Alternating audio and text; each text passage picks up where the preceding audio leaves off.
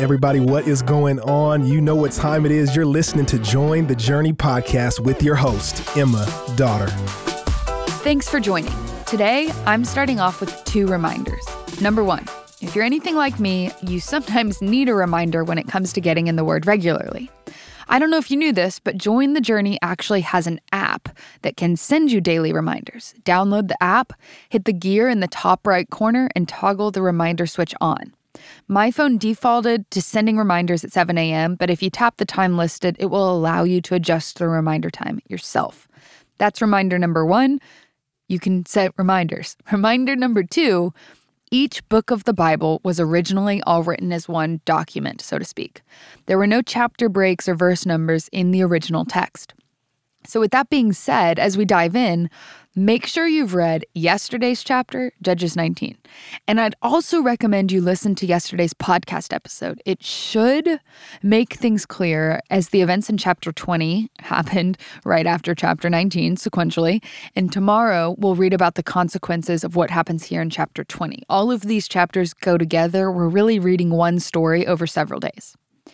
Back in Judges 19, yesterday, we saw a Levite man who was wrongly traveling with a concubine. If you don't know what that is, again, check out yesterday's episode.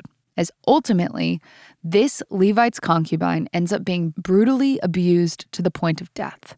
She was then cut into pieces, which were sent to all of the tribes, prompting the civil war that breaks out here in chapter 20. At the end of the day, we're looking at what happens when everyone does what's right in their own eyes. This war takes place between the members of the tribe of Benjamin, which includes the city of Gibeah, and the rest of the Israelites.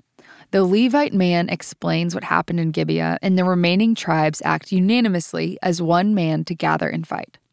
As we've read in many different stories thus far, the tribes don't always choose to cooperate, even under divine command, so this unity is unique. We read about it in verses 8 through 11, which read and all the people arose as one man, saying, None of us will go to his tent, and none of us will return to his house. But now this is what we will do to Gibeah. We will go up against it by lot, and we will take ten men of a hundred throughout all the tribes of Israel, and a hundred of a thousand, and a thousand of ten thousand, a lot of men, to bring provisions for the people, that when they come, they may repay Gibeah of Benjamin for all the outrage that they have committed in Israel. Verse 11 so all the men of Israel gathered against the city, united as one man. To their credit, though, the Israelites first had attempted to deal with this situation peacefully and communicate with the tribe of Benjamin, but that didn't work. When Benjamin decided to instead side with Gibeah, the people group of the men who'd abused the concubine or the city in which it was done, when Benjamin betrayed their own family and sided with the enemy, the rest of the Israelites then decided to cast lots to deal with Benjamin as if they were a Canaanite town. Said differently, the whole of Israel, all of Israel, decided to treat the tribe of Benjamin as if they were a foreign nation to be conquered rather than their own people. Here's what's really interesting in Judges 1, we saw the people of Israel inquire of Yahweh, the Lord, Yahweh being the more personal name for God. Judges 1 1 reads After the death of Joshua, the people of Israel inquired of the Lord, Who shall go up first for us against the Canaanites to fight against them? Now, here in Judges 20, the Israelites' inquiry of God might seem similar. It reads in verse 18 The people of Israel arose and went up to Bethel and inquired of God, Who shall go up first for us to fight against the people of Benjamin? And the Lord said, Judah shall go up first. Back in Judges 1, the Hebrew word used for God was Yahweh. Think personal and relational God. Here in Judges 20, this is not the same. They used the Hebrew word Elohim, a more generic and less relational name for God. Nevertheless, in both cases, God told Judah to go up against the enemy. However, it is clear that Israel's relationship with God has been deteriorating. They go from personal God to generic God. Well, how did I come to that conclusion from this chapter alone? Sure, sure we know it to be contextually true because we're reading Judges, but even when we know the context of a chapter, we should still observe the text, asking what do I notice? Because well, that's how good Bible study would have us proceed. So, when I compare the Judges 1 inquiry of the Lord to the Judges 20 inquiry of the Lord, there's an important where observation. W H E R E. Where, where? Where are we? Remember, good observation answers the who, what, when, where, and why questions. And here in chapter 20, where did the Israelites go? Verse 18. The people of Israel arose and went up to Bethel and inquired of God. Where did they go? They rose and went up to Bethel. Why? Well, one commentator puts it like this Bethel was only about four miles north, and the Ark of the Covenant was at Bethel during this time. Really interesting. Later on in the chapter, we'll see that the only mention of the ark in Judges is just a few verses down, verse 27. The people were not seeking the Lord much at this time. Contrast to the more numerous references to the ark in Joshua, where the Israelites were more victorious. They apparently had moved the ark in the tabernacle from Shiloh. However, another possibility is that only the ark was at Bethel and the tabernacle was still at Shiloh. Potentially, the tabernacle, which was supposed to house the ark, had been separated from it. The Israelites most likely viewed the ark as a good luck charm. They had a low view of God's holiness, which explains their disregard for him as their commander in chief throughout this chapter, the commentator concludes. So, given all that background, they're disregarding God, or they have been at least, we move on to the battle. The Benjaminites chosen to fight the rest of Israel were impressive. It's one tribe against all the rest. So, in addition to the gazillion Benjamite men who had swords, verse 16 says that there were 700 chosen men who could sling a stone at a hair, H A I R, and not miss. The sling, which was a left handed weapon, wasn't a modern schoolboy's catapult, but rather, as a commentator puts it, a formidable weapon of war used in the Assyrian, Egyptian, and Babylonian armies as well as in Israel. Fun fact the lefties were from Gibeah. It's not really an important conclusion to draw there. I just thought that was interesting. On the first day of the war, the Benjaminites team, with the people from Gibeah, destroyed 22,000 Israelite men.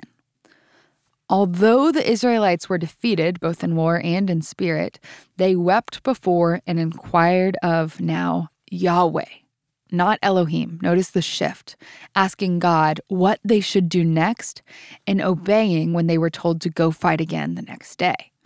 And get this the next day, once again, 18,000 Israelites were killed, not 18,000 Benjaminites, 18,000 in total from all the tribes.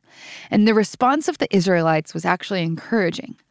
The whole remaining army wept, fasted, and offered sacrifices before the Lord as the Ark of the Covenant was present. There it is, verse 27. They asked the Lord again if they should go against their brothers, the tribe of Benjamin. Should we do it again? We've lost two days in a row now. Or should we cease fighting? And the Lord told them that tomorrow, the next day, day three, he would give them into their hands. This time, the people of Israel drew the Benjaminites away and ambushed them. Benjamin began killing just like the past two days, but when Israel gave the previously agreed upon signal, they turned in battle and overtook Benjamin. It was then that 18,000 men of Benjamin were killed, and as they were fleeing, another 7,000 were taken down. Only 600 men of Benjamin survived. They fled to the rock of Rimmon, a deity who in Syria was known as Baal. That's the gist of this very depressing chapter. The Israelites fight each other, and one tribe is nearly wiped out in its entirety. Not all of them, but most of them. So, what do we do with this? Well, there are a few ways the application of today's reading could go. Number one, when injustice runs rampant, how do you respond? We saw a Levite man who started this whole thing chop up a girl and incite a civil war. Was he right to commit such an act?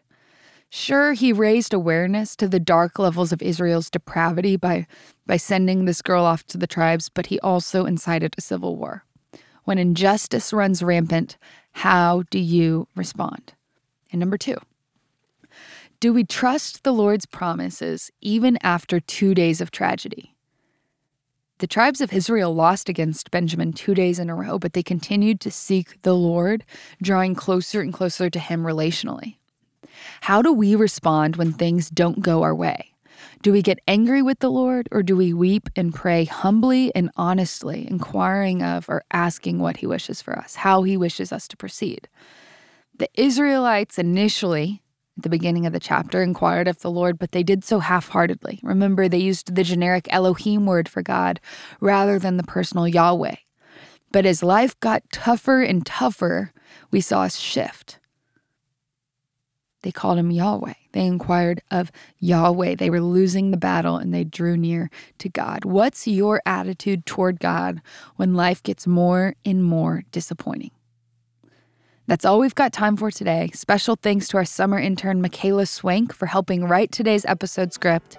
And as always, I'm so glad we're all on this journey reading the Bible together. Hey, we want to thank you for listening and we hope you enjoyed the episode. Did you know that you can help support Join the Journey by rating and reviewing this podcast? And if you're willing, we'd love it if you subscribe because the more you download, the easier it will be for new friends to find the podcast.